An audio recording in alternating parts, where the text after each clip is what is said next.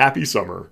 As our team takes a few weeks off this summer, please join us as we revisit the twenty-five most popular episodes of the Inquisikids podcast. We will be back with new topics on August fourteenth. If there is something you would like to learn about, please send us an email. Podcast at inquisikids dot com.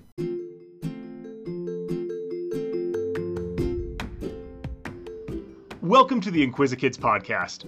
Tune in for daily discoveries as we celebrate curiosity and explore interesting facts about history, science, and more in five minutes or less.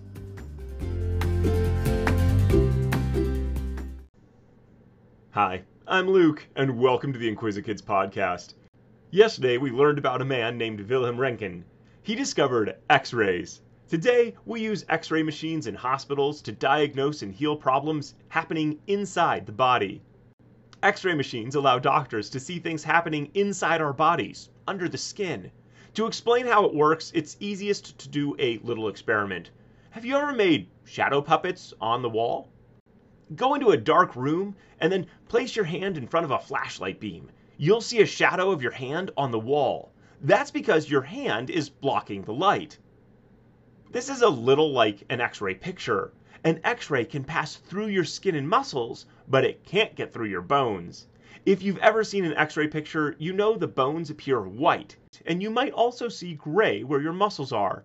That's because a little bit of the X-ray can get through the muscles, but the muscles block some of it. So it's not as bright as the bones look in the picture. Okay, super quick review. When, let's say, your hand is placed between a photographic plate and an X-ray, the X-ray will make a print on the plate wherever it manages to shine through. It can't shine through your bones, and that's how you can see the outline of them in your X-ray picture. You may have experienced this at the dentist's office. The weird plastic thing that you have to bite down on is holding a piece of photographic film. Then the X-ray travels through your mouth to the film. Teeth block the X-rays, which is how the X-ray works to create an image of your teeth.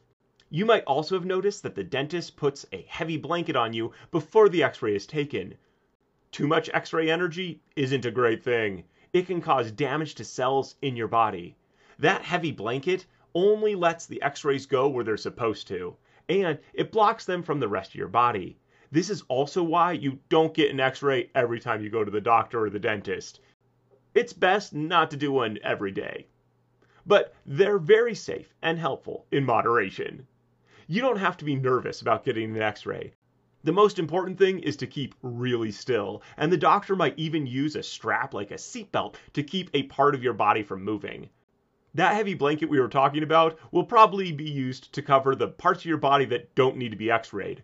X-rays are quick and painless, and they don't harm you unless you're exposed to them often. Your doctor will make sure that doesn't happen. X-ray technology is used outside of the hospital too.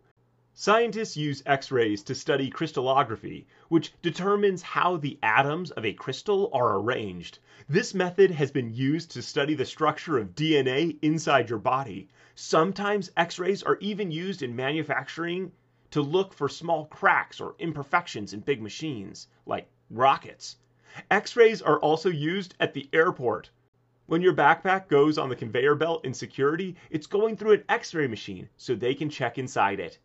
And that's not even all that X-rays can do. Museums often use X-rays to tell if a piece of art is real or if it's a forgery. That means fake.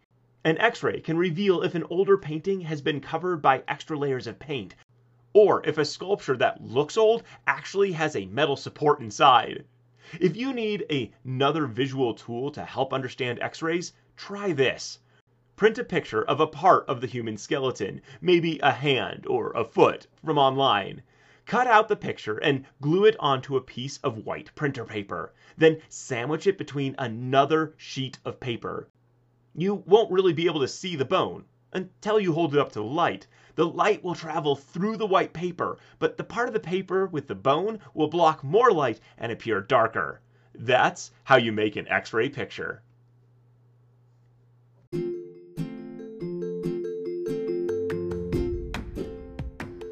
Thanks for tuning in to the Inquisikids podcast.